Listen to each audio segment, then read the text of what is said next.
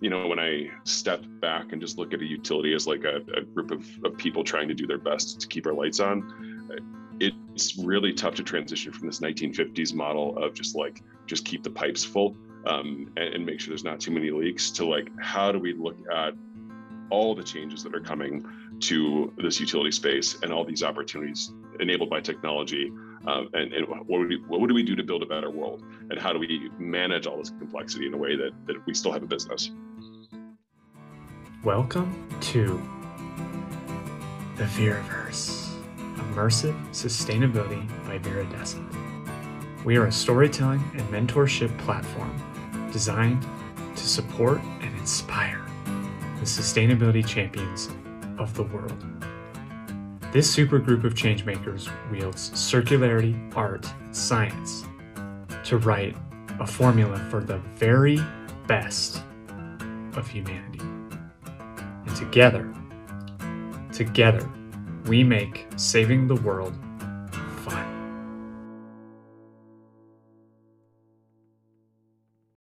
Okay, good morning, everybody from Park City, Utah, here in the United States.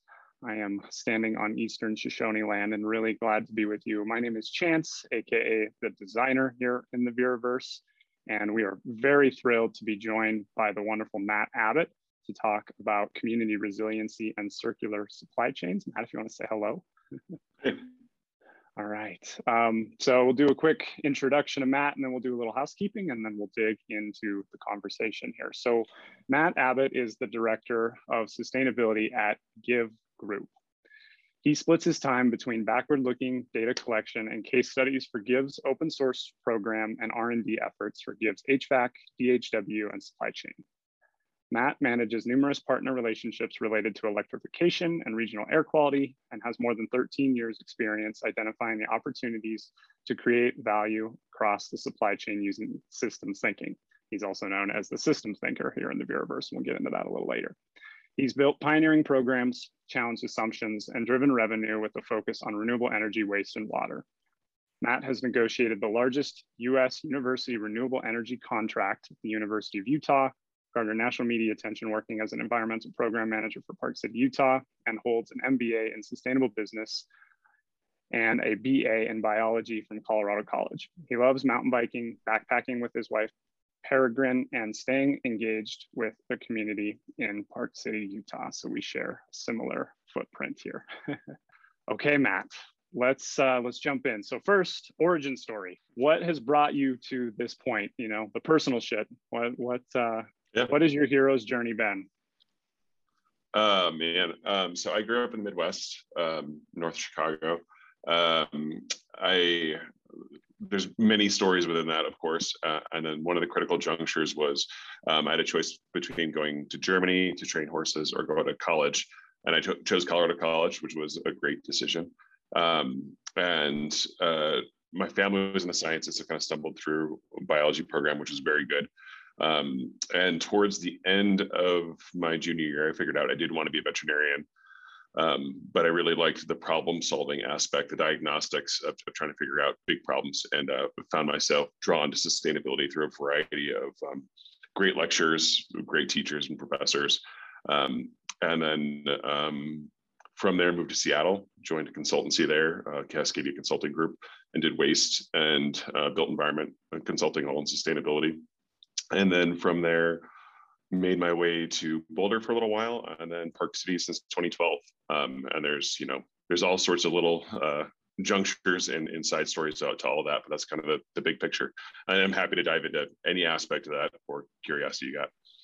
It seems like the midwesterner has a, a desire to be in the mountains with boulder and park city right Yeah, yeah. I mean, Colorado Springs is my first kind of introduction to the to the Front Range and um, sunny winters, uh, which which were a miracle. uh, yeah, that's interesting, right? It, you know, I I know uh, some of our audience here in the UK, and they talk about how much it rains Um, and I've heard the term, it's pissing it down right now, which is one of my new favorite things to say when it's raining. Um, but uh, yeah, it all depends on where we're at in the world and finding something new is, is really refreshing, right? Especially when you're connecting to nature. Well, we'll kind of, we'll dig into some of your background as we get into the conversation a little bit, but let's have some fun first and, and kind of get to know you through a creative lens. So we're going to build your Veraverse changemaker slash sustainability alter ego character. So you are the systems thinker um, officially in the Veraverse now. So let's let's kind of build that out. What what is your favorite animal and and why did you choose? I like I like what you chose. Oh yeah. So growing up is definitely the polar bear. I think some of that's just being like a little boy. Um, uh, and then like as I've I've worked with a ton of animals. Um, so I've got a lot of different affinities for them, but um, I, would say bears overall, and and you know brown bears especially in the United States, between being like a keystone species, um, very intelligent, uh, good indicator of a healthy environment. Um, that's and just kind of their role within their, their vast swaths of territory is is something that I identify with. I'm much more like a, a, a dog and bear person than a cat person, as much as I love cats you know, I just there was actually a post that went up on on Wonder from the Call to Conservation that was talking about how Wyoming is trying to open up hunting of grizzlies again because the population has grown, um, you know, particularly in Yellowstone National Park, which is really interesting. And um, maybe I'll, I'll grab a link to that article because it was a really well balanced look at how humans and animals interact and whether we should or shouldn't be hunting and how you know make sure we're promoting human safety but also what's best for the for the wildlife as well. So it's really interesting. So bears kind of been on my mind lately. Um, have you bet have you seen a bear in real life? Just out of curiosity oh yeah. yeah. Yeah. Okay. Absolutely. So actually uh, I, I did some I did some research work on the U.S. Mexican border where we're tracking mountain lion and jaguar. So we had a bunch of camera traps. We we're basically out out in the wilderness quite a bit. So mm-hmm. I've seen brown bears, black bears in the wild. Um, yeah. Awesome. Okay. Um, yeah, I've never seen a grizzly in the wild, but I have seen black bears uh, quite frequently. Yeah. Um, hmm, okay. Um, your favorite nature element? There's a there's a couple things going on in here. Um, tell me about that. Yeah. Yeah. Uh, I mean, growing up, I always loved finding moss in the forests, uh, just like what it is. Um, this this like fuzzy little delicate thing that grows over everything. Um, you know, I definitely have a love for uh, rain, um, both from the, from the Pacific Northwest, a good thunderstorm in the Midwest. Um, I, I, don't love lightning as much as I used to, being in the Intermountain West, just for, for uh, wildfire risk, um, which is a whole topic in itself. So that's yeah kind of high level. Nice okay. All right and then the last one uh, kind of our favorite i think here um, sustainability beacon. What is the thing that motivates you to do the work that you do? Uh, yeah, I mean, my the answer I gave you is is sharing nature, which which I get a lot out of personally, um, and I, I, very much believe it's, it's something that everyone should have access to in some form or fashion, um, and find their own connection and meaning within. Um, you know, the the more selfish answer is that I really love challenging problems, and sustainability is such an intersection of um, human created problems and our own psychology and our own programming and evolution, um, and and trying to figure out how we pull out our best nature uh, is is kind of a endlessly fascinating topic. So a lot of our audience is you know kind of sustainability entrepreneurs and entrepreneurs, right? Um, I, I think that really speaks to the ambition that comes from taking on those roles, right? Whether you're out on your own trying to make and build something new and creative to kind of disrupt a system, or you're inside the system and you're trying to disrupt the machine a little bit, right, and make positive change. I think that really resonates well. So let's let's dig into that a little bit further. What what is like one piece of advice you would give somebody when they're facing a big challenge, right? They kind of looking up at this big wall and they don't quite know how to climb it or go around it or break through it. What's what's a piece of advice that you would give to them? There's this. It's kind of a cliche business uh, question is like if you have two hills to run up to figure out which one the, flag is on top, uh, what do you do? Um, and the, the piece of advice is to run fast because um, if you're wrong on the first one, uh, you got to get up the second one. Um, and I'd say it's kind of the same thing for a lot of these big problems. Like you do have to step back, look at the the problem set, and assess and figure out what's a, a good place to start. Um, but I think in general, if you have more than 85% of the information, you, you've overanalyzed. Um, so it's just, it's figuring out where to start, where to experiment, um, apologizing for any toes you step on on the way, but also not being too apologetic. There's, there's kind of this middle ground that you're always trying to find while moving forward. So, so I'm a, you know, my, my favorite quote is by your stumbling, the world is perfected by Sri Aurobindo. Um, and that's, that's like my general approach. It's just like, keep moving. I think a lot of us can really relate to that. And it's such good advice. Like, don't paralyze yourself through perfection. It's really, really important to try, go, take steps forward. And then if you have to backtrack and go down another part of the trail, then do it, right? Yeah, yeah. Very cool. Okay, well, so before we kind of pivot into GIV Group, let's let's talk about what you did with the University of Utah. I would really yeah. love to, to kind of deep dive that because it's it's an incredible um, piece of work that that the University of Utah produced, and you were a really essential part to this. So maybe explain what you did, why it was important and meaningful, and this really fit feel kind of feeds into community resiliency really well. Sure. Um, so the University of Utah basically manages its own grid. They have three substations, um, and part of their climate goals carbon neutrality, um, like many, many other universities, um, and figuring out the leverage points on long-term sustainability and carbon neutrality is, is challenging, um, especially when you manage, I think they have over 260 buildings. It's, you know, over 10 million square feet of, of indoor space. It's just an insane management problem. Um, and Utah's grid is, while it's cleaning up very rapidly, um, it's still predominantly coal and natural gas. Um, so a big part of our carbon emissions was our um, sources of energy. Um, and there's also a ton of internal resistance to electrification because natural gas has a history of being cheap, depending on which uh, five-year span you look at. Um, if you ignore the, you know, combustion consequences of natural gas. Um, so what we did uh, is we actually had an alum approach us with a geothermal project that's coming offline from NV Energy, and they're going to repower it, and they're looking for an off-taker um, of a geothermal resource. And so like you've got ground source, which is the loops in your backyard, and geothermal energy is they basically inject water, you know, deep down into the earth, and then they have other wells that take it off um, and it's superheated and drives a turbine. Um, so like the, uptime of a project like that's like north of 99%. And what we did um, in the end was we had the first Schedule 34, so that we had the first large scale renewable project delivered to the U. Um, we had to go to the legislature to have out of state resources approved. We, we navigated the entire university procurement process. We worked with the utility, we worked with the state to figure out how we get 20 megawatts of geothermal to deliver 51% of the U's energy needs um, for the next 25 years. Um, and within that process, like the projections are, we will, like, we're not saying we're going to save money. The projections are, we will save money. Um, and then that resource is combined with another 20 megawatts of solar.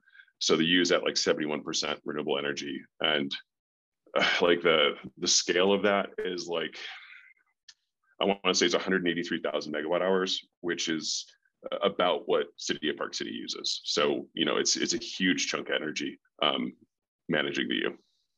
Wow. So can can you explain a little bit more the like the rate schedules and and kind of yeah. why, what what that means, right? Because I know a lot of you know a lot of us in the sustainability community are constantly just pushing, pushing, pushing. Like, come on, fossil fuels, like let's make the transition and let's go, and come on, cities, and come on, businesses, let's let's make these pivots, right? But the rate schedules alone, at least in the United States, I'm not sure how the you know some of the grids work in other places exactly. But can you kind of explain what rate schedules are and why you went the route you yeah. did, and and how um, how you got the utility to kind of work with you on that too? Sure. Um, so the I, we could spend two hours on rate schedules, and I won't force yeah. the audience to listen to that. Um, the in general, you have residential, you have commercial, and you have industrial. Um, and commercial, there's a variety of different rate schedules within there. You've got like everything from your mom and pop store to something that's more production oriented. And then industrial is this category where energy is the cheapest, um, but there's lots of additional fees um, that that if you're managing your power on site well, um, you get a low rate, and if you're not managing your power on site well, you're punished. Um, and for the university, when you're when you're thinking of it as like a small city, um, they're in this rate schedule called rate schedule nine, um, where the best case scenario for the university is to figure out how they, they look at their full day of energy consumption. And University of Utah has a world-class hospital, it has cancer institutes, it has research facilities. Um, we have a lot of industrial processes on site. So it's, it's one of those places where when you look at that and you model your overall consumption, you have to figure out what resource best matches your daily consumption. And so what we're looking to do is, is if you've got your typical curve and you have your baseload power, um, we're trying to address the baseload power with this geothermal resource because it's on and consistently or generally consistently producing during these hours of the day. And then how do you supplement with an intermittent renewable resource like solar? Hmm. Um, so that was our goal. And then there are a variety of rate schedules where that fits. And, and the kind of key loophole we had was there's this bill called the eBay bill. Um, SB 12 in Utah, where eBay was trying to figure out how they could power their data centers with renewable energy or a uh, um, gas turbine. Those are kind of their two goals. Um, they never got it done, but we had this legislative loophole to force this project through. Um, and that's what we did. So we basically figured out what's the best match, how do we facilitate that match financially, and then you know, for the rate schedules we're working with, they are all hand done by the utility. So they're, they're immensely com complicated. They have um, all sorts of pros and cons, and we're trying to figure out how we best fit resources to an outcome. And so, you know, the utility has to honor what they've approved. Um, and then they also are trying to manage their overall grid resource. Like you can't have a small city just you know loses power supply. They have to mitigate that. So there's a lot of other negotiations that come into um, figuring out what that relation is relationship it is productively. Um, and it, it, was a two-year negotiation. So it, it was not like a you know the math works. Let's let's move forward. There's a lot of emotional tied in with all that sure. And the that's some of the benefit of geothermal, right? Is it's more consistent. Right? A lot of the critics of solar, right? Well, the sun doesn't shine all the time, but geothermal is a much more consistent, reliable source of energy, right? So that helps yeah, you navigate yeah. that more effectively. Yeah. Yeah, it gave them a confident. We, we, we delivered some confidence before we threw a lot of uh, uh, other problems problems into the, to the solution set. And where do you think the utility is with that now? You know, it's been a couple of years since this has all really gotten kind of put in place, but how do you, where do you rate their confidence level and partnership on that? I know you're not with the university anymore, but what, what's your kind yeah. of sense? Well, you know, I still work with utility a ton with with my my day to day job, and uh, a lot of the like CREP or community renewable energy plan or program, which is basically delivering similar programs to a number of Utah cities. Um, and then there's a lot of Schedule 32 work, which is a, a, different rate structure, but similar outcomes for Summit County, Park City, um, Intermountain. There's, there's a, I think Vail is in that deal as well. There's, there's a number of, of different entities within that. So I think they, you know, uh, the, the utility business model is anchored in ownership of assets. Um, so when you take assets away from them, they're hesitant um, but they also have to figure out how to become a better management organization. Like like as the grid modernizes uh, or hopefully modernizes, they have to figure out what is their position within that. And there, there's kind of this long transition within utility spaces of, of, how do you decouple and and by decouple the, the traditional model is you sell a resource and then you sell the services to that resource and decoupling is saying like you're just a service provider you're not necessarily the service owner um, and that that shift is something that hit natural gas first, and it's starting to hit electricity. Um, so I think in some ways, you know, kind of getting back to your question, in some ways it was a good test for that philosophy. Um, and I think in a lot of ways it's a threat to the history of of how they've done business. And that's just a very um, you know, when I step back and just look at a utility as like a, a group of, of people trying to do their best to keep our lights on, it's really tough to transition from this 1950s model of just like just keep the pipes full um, and, and, make sure there's not too many leaks to like how do we look at all the changes that are coming to this utility space and all these opportunities enabled by technology um, and, and what, would we, what do we do to build a better world? And how do we manage all this complexity in a way that, that we still have a business? Well said. Um, you said something in there a, a minute or two ago uh, about how it helped to kind of have a really good compelling case ahead of going to the utility and talking to them about this agreement right? Is that kind of the biggest piece of advice you would give to like business owners or you know entrepreneurs anybody that is trying to get their company to engage with the utility? Or is there something else you would offer as like a really good place to start? Because this is one of those big walls to try to climb and you've certainly climbed it but any advice you would give yeah i mean um, some of it is is having a comfortable time horizon so so we knew we knew when this this site was going to get repowered and what it would take to get to certain contract phases. So I think kind of having the long view of what are those milestones is critical. And then partnership, you know, we, we had our both productive and contentious relationship with utility. Um, and then we had a buffer of an excellent attorney. And I wouldn't say attorneys fix all things, but to have that mediator party or or person who can like hear both sides and translate because there's a ton of translation that occurs when uh, using the university as an example, they have a pretty clear set of their problem set.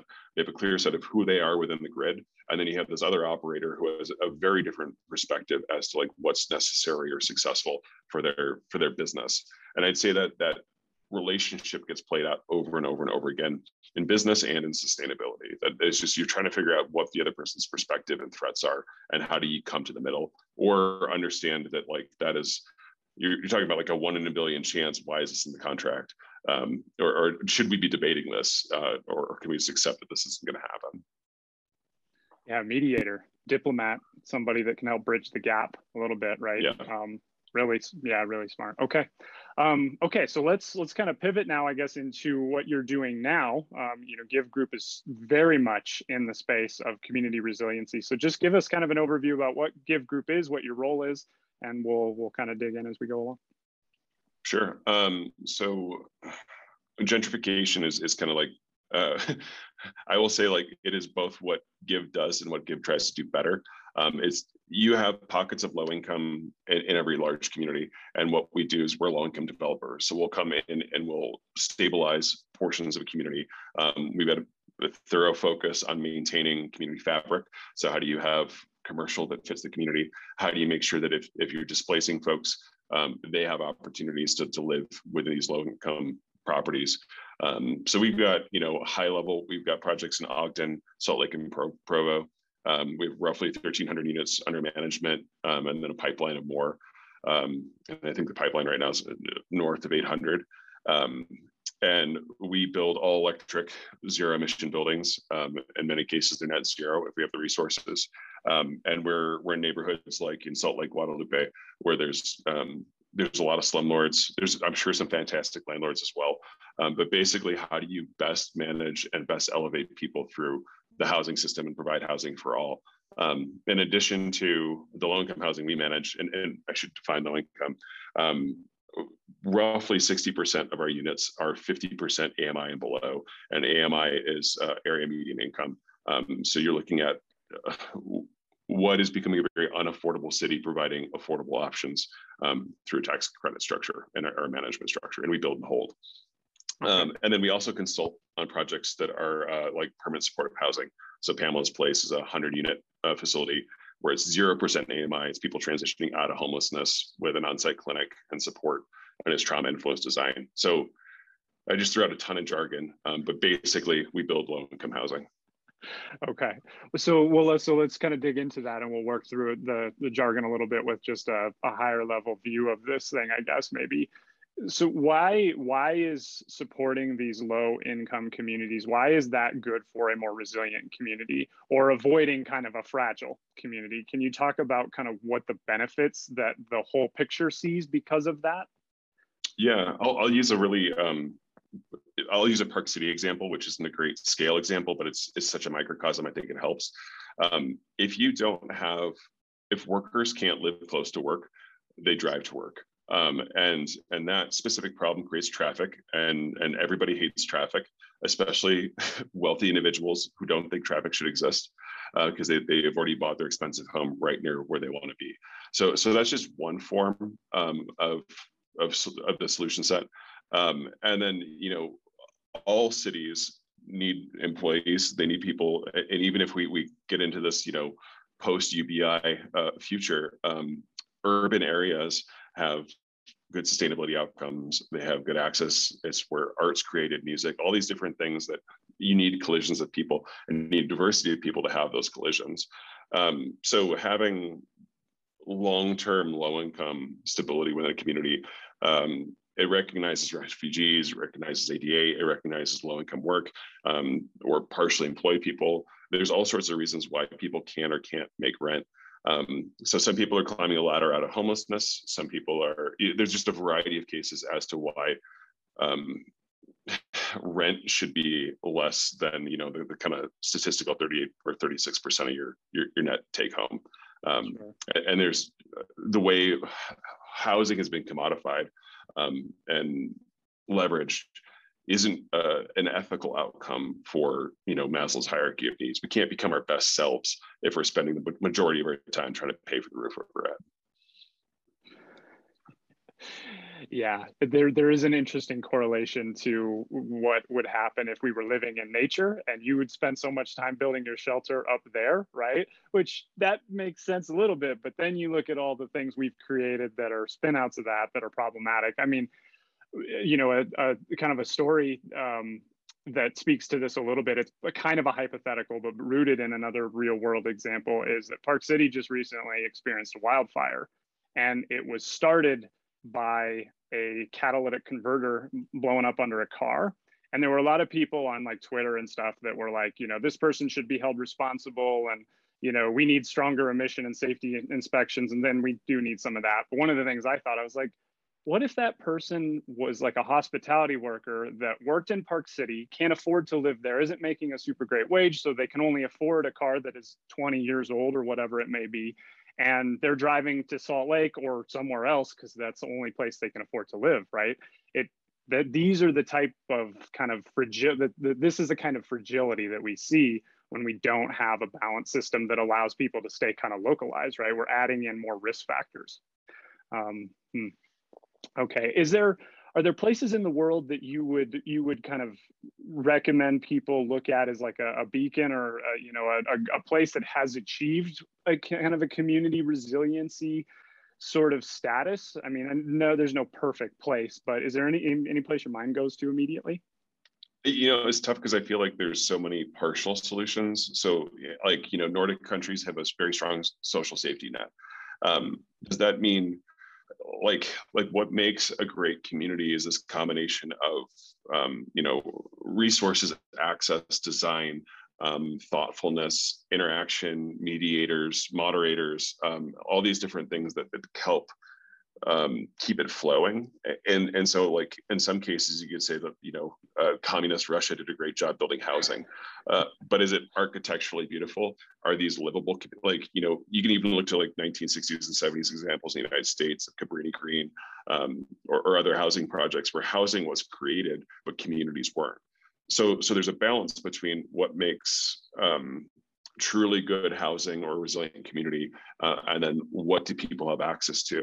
Uh, and you know like i would critique you know, as much as i appreciate things like wasatch community gardens and, and a lot of our regional producers i would say there's there's not a strong regional producer scene when it comes to like fruit vegetables meats. Um, and you go to other parts of the country where they have a much stronger producer scene like santa cruz um, but affordability is so low. So you're trying to hit the sweet spot of of thoughtfully designed and planned communities with thoughtfully designed buildings and blocks um, with a rich resource of, of the things that help bring us together but also make life worth living. And that that like that magic is also kind of personal. Um, you know things that get me really excited uh, some people don't care about and, and there's other communities for them. Interesting. You know this is actually maybe a good opportunity to kind of bring in circularity so what I'll do is, is offer kind of a foundation for what circular kind of economy or communities look like. And then we'll take a mindful minute, let you all sit uh, in nature for a minute, and then we'll, we'll carry on in the conversation as we go to the other side. So circularity has, has been kind of, it's one of these jargons. It's a, you know, a trendy, catchy word, but it is rooted in something I think that is really, really hopeful, I think, for where we can go with our economic model. So there's there's I see two things when I like, or two main resources for me anyway, when I look at circularity. So the first one is a wonderful book called Doughnut Economics by Kate Raworth. And for anybody that hasn't read, or I think it's a more of an audio book, listen to it. It's really, really good. It has, also has like a lot of visuals with like a PDF thing that comes with it. But a donut economy is looking at like the inner ring of a donut as a social foundation. And we'll post a, a visual and the on-demand version of this, but um, the social foundation is creating those fundamental human needs, right? So access to food and internet and decent work and water and energy and all that stuff, right? And then as we expand out across the donut, um, we get into kind of this safe space for humanity that sits inside of the outer ring, which is like the planetary limits that we face as a species, right? Where if we go outside of our planet limits, we've used too much resources, we've altered the climate so it's not livable anymore. Um, we've created wildfires and how towns are burning down and things like that. So I think really thinking about it is like we need to create a stronger social foundation for these places to be kind of localized and have access in a fairly equitable and equal way, and then have that coexist with other places in the world and of course the, the planet that we live on. Um, and then the other resource that I'll recommend for everybody listening is uh, go to the Ellen MacArthur Foundation and you can kind of see what the principles of the idea of a circular economy is. And there's it's really just three very simple things, but very hard to achieve. Number one, eliminating waste and pollution which can help with, of course, resource mining, but also local air quality and climate change problems. Number two, keeping those products in a circular loop where they don't go out, they don't get wasted, they get reused, repurposed, refurbished, recycled, um, all that good stuff. And then number three, a circular economy uh, helps and supports and allows nature to regenerate itself, to heal from some of the damage that our slightly out of balance economy has created to this point, um, or a lot of out of balance. So a few things for you to think on, chew on a little bit, and uh, we're gonna go sit down in the desert for, for a minute and we'll see you on the other side.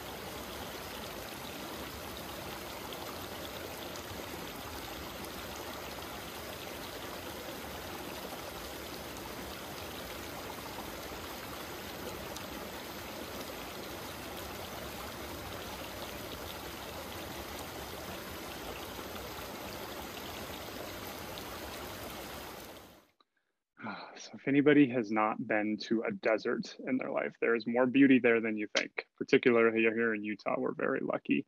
Um, there's a place in uh, Africa called Petra too that is supposed to be like one of the most amazing things to see.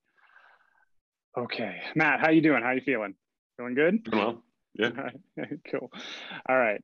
Um, let's let's dig in a little bit more into um, something that I think can be helpful for I, would say probably entrepreneurs that are working in the nonprofit space more than business, but there's also something in business too that um, I think can be a really good resource for people that are trying to start their journey. Let's talk about grants. So you have a ton of experience in, in grant writing and, and pursuit and kind of just general strategy for how to how to go after grants for work that you're doing. You know, I know on like the Wonder platform, which is um, our strategic partner for these events. There's a lot of conservation groups and things. So, you know, there's always grants and things that can support some of those causes, but there's also starting to be more and more sustainability grants too. So maybe the state of what that looks like would be good to hear from you. But let's start with let's start with just general strategy of identifying a grant, going after it, getting it, and, and best practices that you would recommend. Sure. Um, so, you know, like what first like grants are kind of a dice roll um, and what you're trying to figure out in that dice roll is is how do you increase your odds um, and and some of the basics are are making sure you you've read um, and to the best of your ability, understand what the grant is asking for.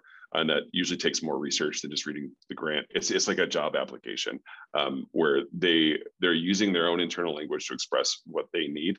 And you usually have to do some research to figure out who is saying what they need and what is their background to that. Um, and then, you know, the, the very basics of, of clarity, grammar, having a proofreader to make sure that you're clear because um, we all kind of get in our heads. So that's the, that's the like super brass tacks. Um, I, I, think a level above that strategy wise is thinking about who the grant maker is and what kind of relationships you could or, or might have with them. Um, so looking at it as a, a, growing partnership, if you don't have an existing relationship, of, of where can you start with a small bet where you can deliver a clear win and report back a win? Because the grant maker is is they've got bosses, whether it's funders or donors or someone else, um, that they're trying to prove success with that money. Um, so that's how you start to, to, to kind of like get a toehold into um, that organization or that group of organizations. And then from there, there's, there's clusters of organizations that have similar goals or overlap or similar grant makers or similar donors, um, where you can start to move up the value chain to higher and higher grant quantities. Um, but yeah, there, there's everything from nonprofits that are granting uh, to individuals, individual donors who can just write a check to you and you don't have to write an application, um, mm-hmm. to very long and tedious federal grants. Okay. And, and business grants, uh, more specifically, like for profit, I think a lot of business people don't realize that there are some of those that are available, but you need partnership to do it, right? You've got to find uh, kind of a local community public benefit sort of thing that you've got to have it's and it's good to work with like a nonprofit to help you um, push forward on something like that. Is that right or am i off base there? I think generally that's true. For the most part you're working with uh, you either have a nonprofit within your organization like GIV does or um, you have uh, some kind of community foundation partner um, but in some cases, you're working with grant monies that are, like basic. Why it's grant money is because it's been uh, it's a tax write off at some phase. And if you've got someone who's already absorbed the tax write off and is just handing the cash to you, there are ways in which businesses are just receiving, you know, um, the SBA uh, grants a fair amount of money. So Small Business Business Administration, there, there are yeah. you know federal or state entities. They'll just hand you cash. Okay. Um, I think that probably piques the interest of some of our audience. Um, yeah. Let's talk about sustainability grants. I guess, are, are you seeing anything in the space of like, you know, climate change or waste, you know, consumption, energy, you know, what, what is that starting to look like? Are you seeing growth there? I know there's, there was supposed to be some more funding in you know some of the like the build back better planning and stuff with the united states. I don't know what how this is happening um, you know in other places of the world but what are you seeing? Are you seeing trends that are looking more optimistic that there's money coming in for this type of work? I mean like where my, my first exposure to like major foundation money flowing into sustainability was was through the urban sustainability directors network. Um, and, and usdn has very strong partnerships with like rockefeller foundation kresge foundation. So so a lot of the big national foundation names. And and i would say that foundation money you know especially bezos uh, are star-studded uh, uh, billionaires are um, throwing a lot of cash into via foundations um, so I think that's positive, but it, it kind of, let's see, how do I say this? I think funding is a good thing. I think foundations being the route to funding isn't an optimal pathway. Um, there, there's still a lot of personal influence or fickleness that comes with that. And, and having worked with a number of those foundations for um, opportunities, uh, you know, they can change year to year where they can push in, you know, 10 or 100 million dollars, no problem one year and then they've decided that's not where they want to focus the next year. Um, and a problem like sustainability uh, takes some focus. That doesn't mean you shouldn't, you know, kill some of your babies, but it takes some focus. And so, okay, so you kind of alluded to maybe the the structure of of grant coming in through these foundations is maybe not the best.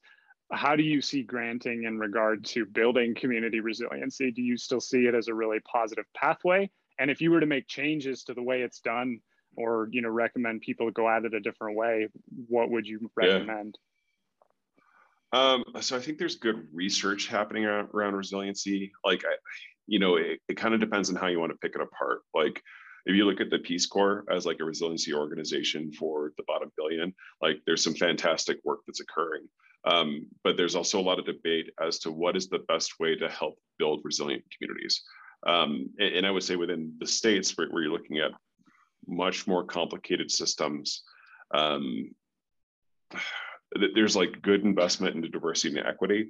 But I think when it really comes to picking apart what makes uh, the the teamwork that it takes and the structure building and the um, network building that has to occur within a community to, to build a truly resilient community that's a different game and, and i don't know if grant money i think grant money in the right hands can do that but finding those hands like like the the problem with with grant structures is like is the problem with hiring finding the best possible people out there um, and just putting out a job description are two totally different things. Um, and, and, figuring out how you mediate that gap. Is, is it recruiters? Is it, you know, you have a more proactive HR team or vice versa? Like, like what is the best way to connect the talent to the resources is a perpetual problem. So um, when I like think across American cities, which is, is kind of more of my focus, I don't know if I, I, can't say resiliency is, is the thing that's, that's, that's particularly strong at the moment. Um, I, I, think there's a lot more awareness around climate disasters, but but I think we're still pretty much a like you know mop it up and reset community or culture. We're yeah. not there yet to like how do we work ahead on this. So yeah, I mean, I was that's I was going to ask a question about about COVID in this regard, right? A lot of sustainability champions have hoped that COVID would be this thing that would correlate to like, look what happens when we're fragile, right? And what's going to happen as climate change continues to impact these communities. And of course, that's happening, right? People are having yeah. to, you know, because they're becoming climate refugees and relocating countries and losing their towns to a wildfire. And there's all kinds of things and flooding. The flooding has started to become out of control as well, right? but covid has been this thing that we've all kind of hoped would get people to like oh we need to reassess and readdress how do you see that right now? And i don't think we'll know right? We won't know the history of all of this until way down the line and we look back a little bit. But what is your outlook in regard to what covid has taught us about fragility versus resiliency and, and a pathway forward? Yeah i mean so i'll caveat with um, like i'm i'm definitely a humanist. Like I, I, believe in team humanity and i'm very optimistic for ability to to overcome all sorts of challenges. Um, with that that i'm a very much of a, a vonnegut thread of humanism too or like bitter coated sugar pill and, and my my kind of bitter response to to covid is that like uh, you know especially living in park city we saw a lot of wealth move in um, uh, people yeah. with the means relocated, migrated to what was comfortable for them, um, and not with a lot of regard to the sensitivity or fragility of these systems. Um, and, and I don't think it's every human's job to think about where they're moving and why they're moving there and to treat everyone um, with the utmost respect. But I, but I feel like we saw a lot of uh, tax evasion, basically, people migrating for purposes of, of pleasure and, and short term comfort instead of, yeah. of investment. Um, and I don't know how to change that in our current stage of capitalism. Um, I'll, I'll, just say it like that. Um, yeah. But I, I, would say that that COVID COVID triggered a lot of new expectations and a lot of migration that we're still catching up with. And I, I think there's a lot of lessons in that that are going to be replicated in, in climate migration um, it, between coasts and and you know highly sensitive. I'm thinking of places like Tucson, which is a place I love, um, but they're not going to do well with climate change. I don't know how how some of these cities persist or exist um, without a tremendous investment for just maintaining the status quo, much less, much less getting ahead. I think there's a lot of people that can relate to this specific piece of like being kind of inherently fundamentally optimistic and believing the best and that's the veraverse here. We are fighting for like the best of humans right? That's our that's our thing. But to do that we also feel that bitter bitterness that pessimism that frustration and you know i think what i heard and you say there right is you're gonna you as always you're gonna have some that are gonna try to be proactive and push on this um, place of progress and being more prepared and building a more equitable and balanced community. But there's going to be some places that are probably going to have to just get hit by it before they'll learn, right? And unfortunately, like the, the, the sadness of that is that the people that will get hit the hardest by a community getting affected are going to be the ones that are lower income, don't have the best housing, and shelter, and access to resources and things like that, right? Um, yeah, it, yeah, you yeah, did a great like job COVID. translating my my my barf of a. yeah, okay. Well, that's nice yeah. of you to say. I wasn't yeah. sure if I was doing it justice myself. So yeah. Um hmm. Any, anything capacity to, to migrate. There? Yeah, I, I would just say yeah. capacity to migrate is, just a tremendous issue. And I don't I don't think our first our first move shouldn't be like how do we help everyone migrate? Our, our first move should be like how do we build more stable and resilient cities?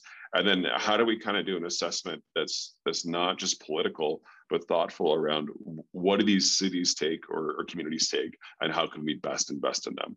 Um, and you know just watching western water law play out in utah it's, it's tough to believe that we're using our resources wisely and thinking about the future effectively um, instead of just trying to maintain certain status quos or, or power dynamics.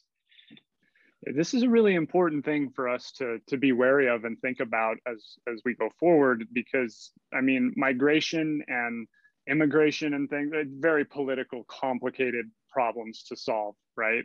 And it is good to get ahead of that because climate is only going to displace more and more people even within a country and you're going to have people going from state to state and stuff. I have been making this joke that the eastern canada is like the one place that is fairly resilient to climate change stuff right now but they're not really going to be because everybody's going to try to move to eastern canada so then they're going to inherently be affected by climate change. So don't yeah, don't yeah. move to eastern canada. Uh, just, chance owns it so he's bought it up. Oh goodness. All right. Um, this is a really good point i think for for people to think about.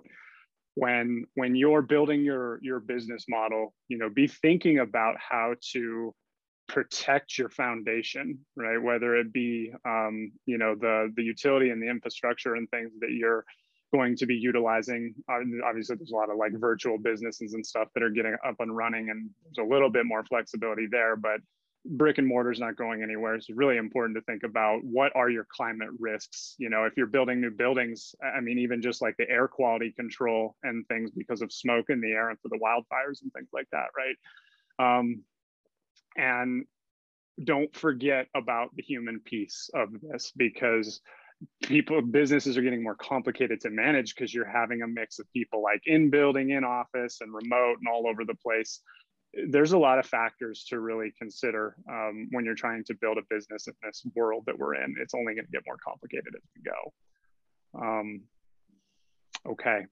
so let's um, let's go into to circularity a little bit as kind of a, a, a preview to the next part of the conversation where we'll welcome just everybody in the audience to kind of come up and participate, ask questions, share stories, share your own insights, let's talk about circularity a little bit and kind of circular economics or circular innovation, however you want to come at it. I, would just be curious, Matt, from you, what does circularity just as a term mean to you in regard to sustainability?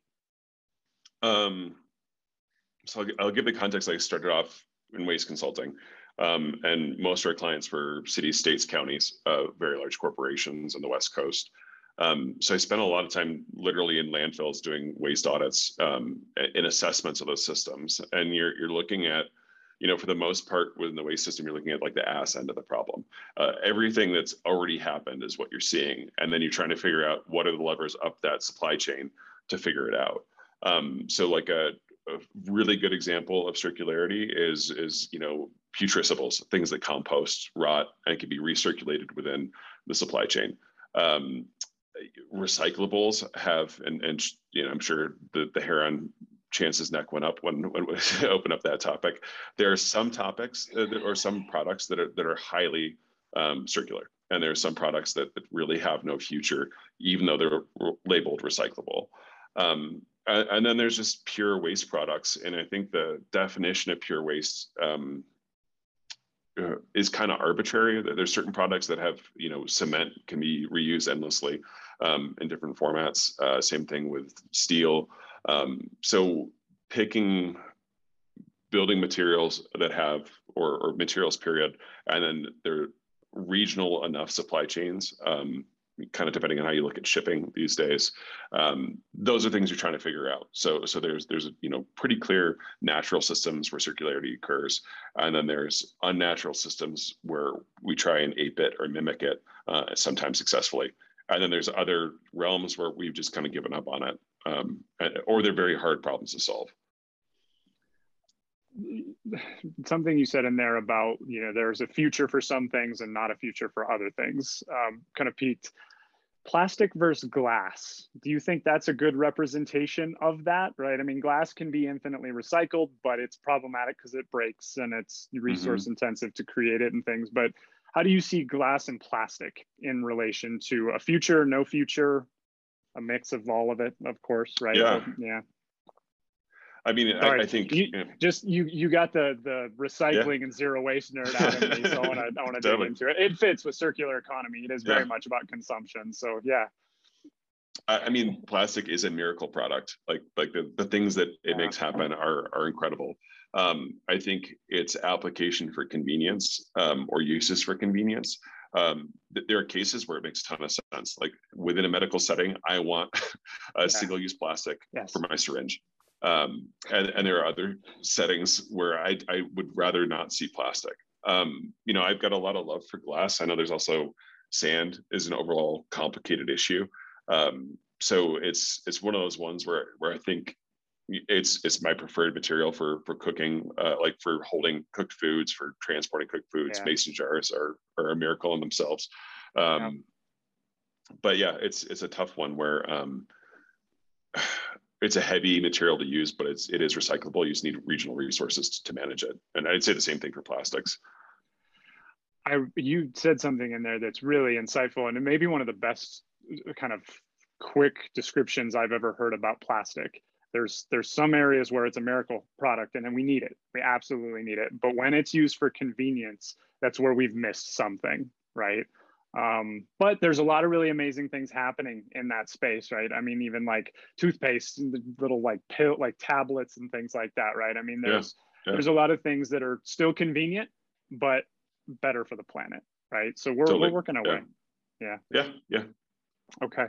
Um, so let's let's do one more kind of big piece of advice, and then we will uh, we'll take a, another couple minutes and uh, kind of carry over to the next part of the conversation. But you have a lot of experience looking at kind of the whole chain and system of it, right? I.e., the systems thinker. Um, what is is the advice that you would give to somebody trying to figure out how to implement a more circular supply chain?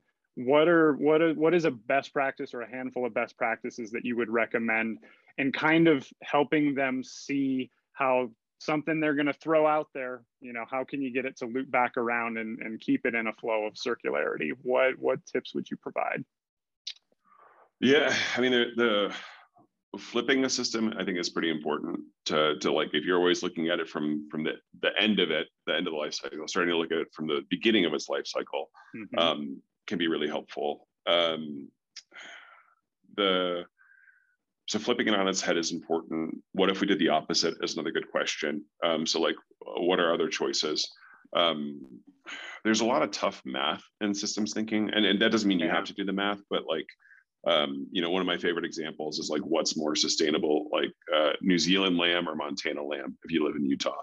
Um, and from a supply chain, from grass-fed, grass-finished supply chain perspective, for the most part, it's New Zealand lamb. I'm sure there's some producers in Montana that are, that are completely different, but if it's you know, uh, grain raised uh, on, on, the U.S. grain system, uh, you have more embedded carbon in Montana lamb than New Zealand lamb, hmm. uh, and those are the the weird problems you run into, um, where you can't always say local's better. You can't always say um, that nothing should come from China or from from some other manufacturing area. You have to start to pick and choose.